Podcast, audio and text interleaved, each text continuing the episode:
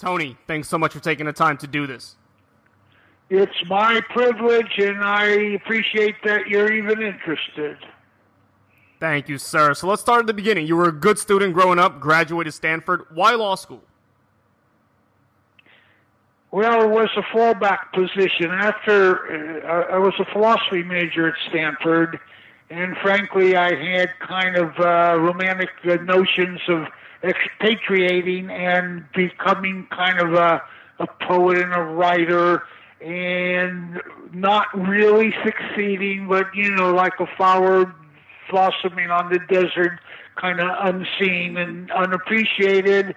So I went to Morocco, and a lot of expatriates were there, and it was an era. Remember I'm old, so this was like in the the 50s, and you know there were lots of uh, Americans and French and uh, English, Canadians, lots of lots of people from different countries, and a very uh, sophisticated literary scene there.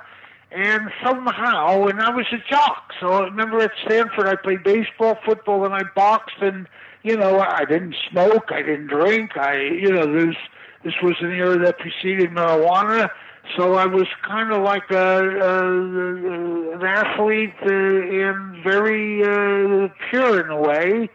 But I fell in. All of these writers, this expatriated, uh, you know, people in Morocco at that time. I'm talking mainly Tangier.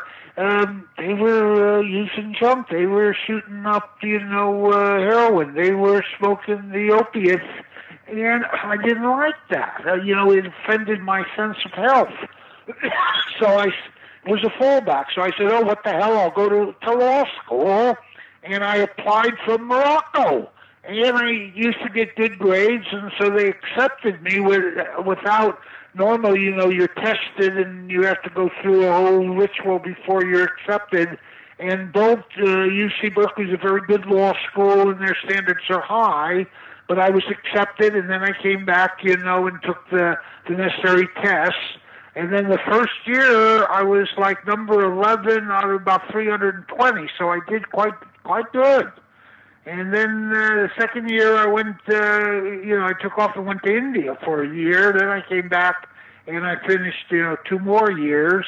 Then after I graduated, I uh, went to South America for a year. So I've always intermixed. Uh, what would I call it? The uh, practice of law, preparation for the practice of law with uh, travel. So um, it, it was uh, a fallback position from the, you know, the kind of I think probably over romanticized the belief that I could uh, write and create poetry in Morocco. And upon graduation, became a prosecutor. And I've seen you say that your time in that role is a time you regret. Uh, you tried 35 cases in 11 months. Why is that? No, I I uh, wanted to be a trial lawyer. I did not want to be an office lawyer. I wanted to try cases. I wanted, even at that earliest stage, to keep people out of what I call steel boxes, you know, the jails and the incarceration and all of uh, whatever you want to call it, the pain and suffering that goes along with it. So I had a strong uh, empathy in that direction. So I want to be a trial lawyer and I want a trial experience. So I went to all the public defenders uh, in the Bay Area, and they go, "No, you got to be on the counter for one year, man. You won't get into court until at least a year." Back then, that was true, not now. And I then I said no, uh, you know, and so I then went around to DA's offices, and uh, uh, Alameda says, "You come here, you'll be in court next day," you know. So I said, "That's what I want." So I went there. I was there 11 months. I had uh, 34 jury trials. So I had more trials than any other of my peer group graduating. So in a sense, I was well ahead. So I took off. I went into the Haight Ashbury. I opened my own office.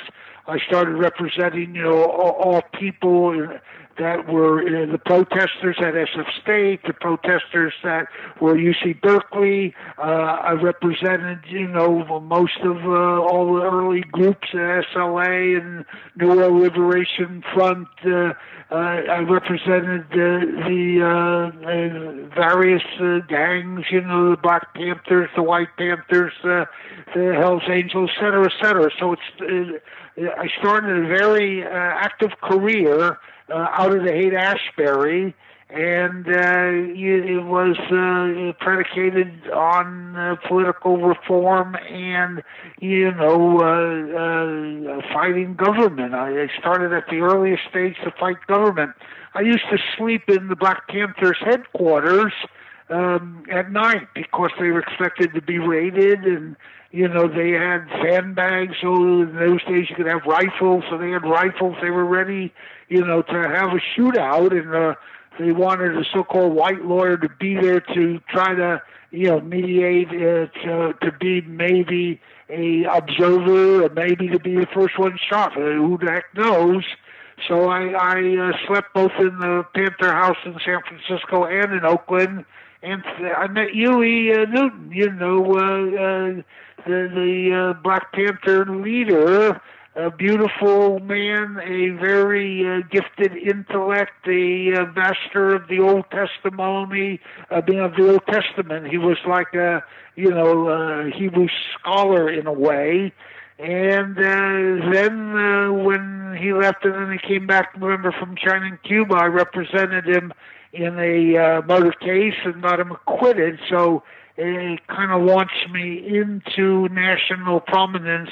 That case, it was. Uh, you know, uh, it was political. It was uh, the media was there in abundance. Uh, it was attended by uh, sellout crowds. That is, the courts were packed, the halls were packed, the whole building was surrounded. It was for me a fabulous time. The '60s for me was fabulous, representing you know the political entities then that uh, in, in the heart of which uh, was uh, anti-establishment, uh, demonstrating against establishment, a lot of times doing what they call actions against the establishment for which there was, uh, how would I call it, criminal uh, uh, charges. So um, uh, 60s for me were I always call the golden age of, uh, of, of practice because Judges were interested in throwing cases out if there was constitutional violations. Juries really believed in reasonable doubt. Jesus, I you know I went through. I, I was doing back-to-back jury trials just like a public defender, and I would seldom lose in those days. I used to say I can hang anything, you know, and you know this is all predicated on me doing everything pro bono. So in, in the earlier stages, I was doing most of all of it pro bono. You know, I would I would take a case here and there to pay the rent, to pay whatever you want to call it, gasoline in the car. But um, I later took what I call a vow of poverty that I I never wanted to capitalize off of uh, law. I don't want profit. I'm kind of a Marxist in that respect and uh, you know I, I took what I needed to support my office. If I took a fee, I would use sometimes the money for other uh, free cases where you know there were costs and and uh, maybe witness uh, uh, investigations, et cetera, et cetera. But um, uh, uh, I still have lived behind the so-called vow of poverty uh, I um, San Francisco rents are the highest in the country. Uh, my building starts at two thousand five hundred a unit. I still pay four hundred. So you know, I I, I live uh, very frugally. I don't uh, have any lavish expenses in my life. I am ninety nine point nine percent lawyer, and you know it's. Uh, sometimes for other types it's a hard road to hoe because it's a workaholic's life. But um, from my perspective, you know, not guilty in a criminal case is kind of the highest calling of the profession, and that's what I've sought after all these years. That's right. And you mentioned Huey Newton and some of the other cases you've taken on. Why do you think it's so critical to represent those whom the general public deems so undesirable? That's something you've done your whole career. Why is that so important to you? It's a cornerstone of your career. Well, the, the measure of, you know, the judicial uh, integrity, the, the judicial process, the constitutional government, the measure of it is how you treat the rejects, how you treat the impoverished, how you treat the insane, how you treat those who have uh, aberrated behavior, those who have aberrated ideology. The system isn't measured by, you know, how the criminal justice system treats a rich white man. That, you know, has always been whatever you want to call it, a uh, uh, my opinion, kind of the fallacy within the alleged system that we have that there's one kind of case for the rich and there's another for the poor. So I did gravitate toward the anti-establishment. Most of the time they harbored, when they were intellectual, you know, anti-establishment philosophy. I'm anti-establishment. Understand I've been uh, to prison, you know, two occasions on three different occasions. I've been convicted of willful failure to file and to pay, not fraud. Fraud is felony. I don't file and I don't pay and I go to jail. I have no assets, so they can't, you know, uh, uh, seize anything for back taxes. So every decade I go to jail. The last time I went, it was a 10 month sentence. I go to a camp. I work in the camp.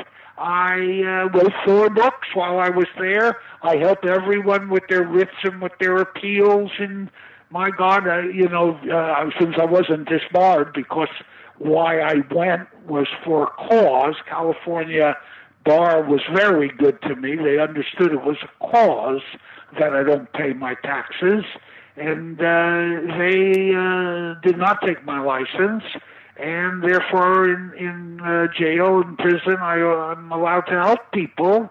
And I started doing civil things, you know, like helping them in domestic relations or contracts or, you know, credit issues and bankruptcy issues it was fabulous. You know, for me, it was fabulous. It would be uh, like a dentist. I'd sit out there, and one after the next would come, you know, and I'd hear their tale. And most of the time, it was sad, man. You know, they're in there. They don't think they're guilty. They're in there. They didn't get a good deal. They're in there because they didn't trust their lawyer. They're in there because of stitches. I would hear, you know, story after story, and it, it uh, for me, see, practice the law is a calling it's almost like a religious calling. It's not something like for most lawyers a beans toward an end. They are materialistic. Oh, they like uh, big boats or uh, you know airplane uh, trips to Europe. Uh, uh, I don't know houses and I, I don't even understand it all because I'm completely non-materialistic. I like color. I've always enjoyed, you know, chromatic kind of interpretation of things, and uh, uh, you know, I guess it's a it's in my blood in the sense that uh, my brothers and all my kids, I have five kids, are all doing something artistic. None of them went into, I'll call it that side of the brain, you know, that becomes what I call semantic analytic, which is the lawyer's side of the brain they all went into aesthetic, into art, into culture, and I guess my little residue of that is that uh, you know I'm, I'm non-materialistic and I uh, uh, I enjoy uh, aesthetics. I enjoy you know art. I enjoy uh, theater. I enjoy going to museums. I uh, enjoy classical music. Uh, so it's interesting. I'm a mixed bag. I guess we're all mixed bags. And you mentioned your representation of members of the Black Panthers, the White Panthers, Hells Angels, SLA. How tough is it in those cases to overcome the initial, you know, let's be honest, presumption of guilt that's imposed upon these folks by prosecutors, the jury, society in general? I've had very good result in jury trials. You know, I'm considered one of the best. Uh, now I'm old, you know, obviously not as uh, acute as I used to be when I was much younger. So it didn't somehow, you know, you seize upon some high ground. In every case, there's high grounds. You know, sometimes whatever it is that it's an informant case or it was a self-defense case. You know, sometimes uh, the gang allegation is false. Sometimes, uh, you know, the, the the persons have a form of uh, dementia. Uh, I, you know, the, the theme of the jury trial is to seize the high moral issue, abstract it, and then present it. You know, and let that overshadow, let's call it the, the direct evidence, let's say, of criminal activity.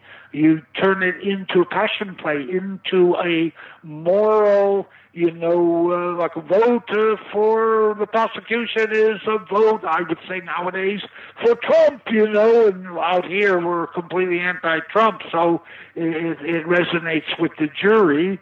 So you, you, I always say you got to kind of redraw the arena in which the litigation occurs. If you stay within the frame of the prosecution, you lose you're on the train, you know, to prison. So you have to remove it and, you know, say, this case is about a perjurious informant. It's not about my client.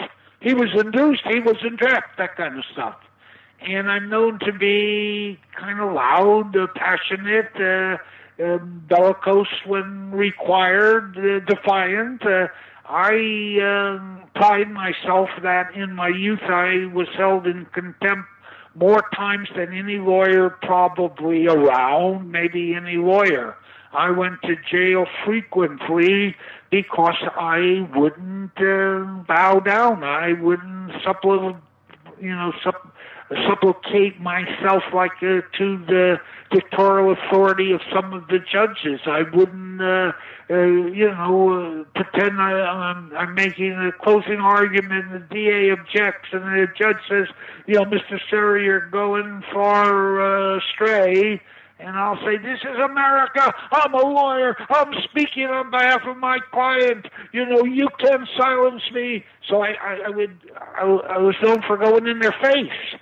And as a consequence, oh my God, I did jail in Marin. I did jail in two different uh, jails in San Francisco. I did uh, jail in San Mateo County. I did jail in uh, uh, San Jose, uh, Santa Clara County.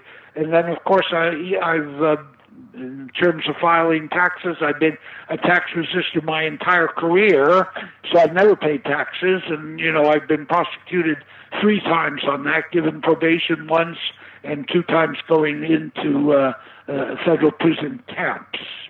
So I'm very active still. Like this morning, I did. The, there's a case out here that's fairly prominent only because Trump used it kind of as a poster image for his election. So it's an illegal immigrant who picks up a bag, it has a gun, it goes off, it shoots sadly a woman, it's on the pier, and he got uh, convicted not of the the homicide uh, in the state court. I didn't have it; the public defender had it, but only of ex uh, felon with a gun and then it went federal, and so it's a political kind of case. And as you might know, there's a new Supreme Court case that has given cert as to double jeopardy issues with separate sovereign, you know, doctrine. They may abandon separate sovereign doctrine. It's been with us a 150 years, but the Supreme Court just took a case and they wouldn't have taken unless some of the justices thought that, you know, it's time to uh, kind of rid ourselves of the federalism that is creeping over the court system, especially under the present administration. So that was a meaningful case. The cameras were all there. You know, you make press statements afterwards, and so that that was just this morning. And whatever, um, uh, I'm 84, almost 85, but I'm up at five and I work, you know, ten, twelve hours a day. I work on weekends. Uh, my kids are all grown up and, you know, kind of scattered throughout the United States. So I give myself entirely to my practice. And one of the best you are, and you're certainly a lawyer who we'd refer to as a high profile lawyer, but you've never been known as a celebrity lawyer or a white collar lawyer. Is that by design, or is your heart just elsewhere? Well, both of those things. I won't represent establishment. So I'm not representing like political people, you know, straight political people. I'm not representing police. I'm not representing stockbrokers or bankers or Wall Street types. I don't do business uh, types of uh, crime, white collar crime. I, uh, you know, I'm known. I, I, I, I'm in the gutter, man. I'm in the streets. I uh, fight for the uh, underdog, the uh, discriminated, uh, you know, person, the the person without assets, or the person, you know, has been uh, persecuted for a lifetime. So I have a whole different orientation. See, a lot of criminal defense lawyers, oh boy, they love it when they get a stockbroker. They can charge him a hundred thousand SOP. The guy's got money, you know, his career's on the line. I'm not in the money, and I'm not into representing people whose, uh, you know, political philosophy or capitalistic kind of uh, over the dominance, uh, the, you know, creates their behavior. Uh, uh, those people aren't my people. So you you got to know you know what your milieu is. You got to gain strength by representing that milieu. And as you open this uh, interview up, you did indicate I represent the underdog. I'm not going to be uh, representing anyone with uh, any uh, establishment pedigree in your style in the courtroom, you could tell that passion is so genuine. Where does that come from? Is it your upbringing, some experience in your life, your education, perhaps? Well, they call me the True Believer. Remember, there was a movie with James Woods called True Believer. It purportedly was about one of my cases, a death penalty case that I won. But, you know, it was only 10% accurate. It was a big disappointment for me, although I think it did well. The True Believer that made money, you know, was a it was a major release.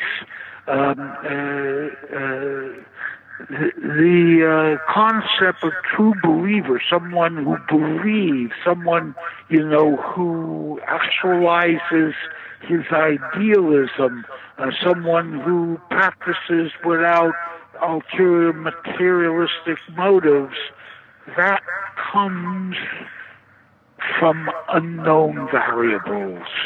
Is it your DNA? Was it your social, you know, upbringing? Was it, uh, did, uh, probably, probably, where it came from me is that I was, uh, you know, a philosophy major with an English minor, and I used to read, man. I used to read and read and read be nothing for me to read, you know, like I'm reading a book, it's 1400 pages, and I would read every night or whatever, every spare time I would read, and I think it's the reading that enculturated me, that impregnated me with the notion that life is more than making a buck, you know, and that no one's free until everyone's free. And if there's a segment of a culture that isn't free and is dominated and, you know, either coercively or corruptly, that's, you know, the place that a lawyer is needed. So I've always said this. I, all my life, I represent the antithesis. The antithesis is something, you know, it's the opposition. It's the uh, minority. It's the anti-establishment. And the uh, thesis is the main, you know, theme, political and moral of the establishment. Uh, you know, the, if we talk in Marxism, thesis, begets the antithesis. The antithesis of the thesis merge. That's called a synthesis, and the synthesis becomes the new establishment, uh, moral uh, precept. Uh, it becomes, you know, the the theme again, the, and it's a, a way that things evolve. So my role is to represent wherever it is the dissident view, the objection. You know, I, I tell, I go into law schools, talk, you know, to young lawyers, and I said, you're going to learn one word, man, and you're going to use it all your life. And it's got 25 different meanings, and you got to give it content by intonation and by, you know, uh, how you say it, and that word's objection. I object, Your Honor. I object, Your Honor. Objection, Your Honor. You know, like, like in that one word, we are defiant. In that one word, we are oppositional. In that one word, we are activistic. And, uh, you know, we've got to sing it out loud. We have to, you know, cherish it. We have to nurture it. Because the way, way things are going, you know, especially in the present administration, they're going to eliminate fucking jury trials. They're going to at least eliminate that the jury has to be unanimous. Already there's a movement that 11, you know, is enough. And uh, we're threatened in that respect. And we're threatened by judges who are unfair. You know, a lot of judges, you think, oh, they're the, they're, they're the goalie in this, and um, uh, they're the referee and then you find out no, there's a goalie. Yeah, you get around the DA, you get around the evidence, you get around the jury instructions. You're ready for a victory, and then you see who blocks you. It's the judge. So you know we need a better system than we have because right presently Trump has appointed more judges, you know, in the time he's in than any other previous one. He's back to courts. He's back to courts with mostly white men who are conservative. He's putting them on the Supreme Court. We're going to live with that heritage for at least another 50 years and it changes really the face of you know our culture, and certainly changes the priorities in the criminal uh, jurisprudence uh, segment. And actually, you touched on something that I wanted to talk about for just a second. What could law schools do to modify their course of study to stop pumping out? No, uh, they, they started doing it. You got two kinds of law schools. You got the best law schools, and they for the most part, you know, teach academics. And, you know, I've had some great professors, and I can still remember on occasion their some of their words. Then you've got a great number of lesser law schools, some accredited and some not. And they do what you're talking about. They make sure that their students, you know, intern with law offices, intern with public defender or DA. They, you know, are taught like what office you go to file a motion or who you serve the motion on. All all of the little practicalities that most law schools, you know, in the past and all the good law schools, they don't, really don't get down to that detail. And now the small law schools do. So when they graduate from law school, they've had jury experience, you know, they've had, uh, you they've helped write motions, uh, they're ready to fly. Instead of when you graduate from a, a major law school, it takes a year or so to get into the practicalities, into the mechanics of practice, and uh, that is being taught now I think, uh, steadfastly and dutifully in uh, law schools, except not as much. I'm talking like Yale and Harvard and you know Boalt Hall and Stanford and uh, USC and uh, you know those law schools. I and rightfully they produce the judges and they produce you know the uh, the the, uh, the law the instructors and teachers so that they uh, emphasize more academic academics, uh, you know, case law and, and Supreme Court uh, constitutional issues. you know, than the, the run of the mill, let's call it accredited uh, law school of lesser repute. Understood. Tony, it's been so great of you to join us. You're such a fascinating guy. Thanks so much for taking the time to do this once again. No, it's my uh, privilege, and thank you.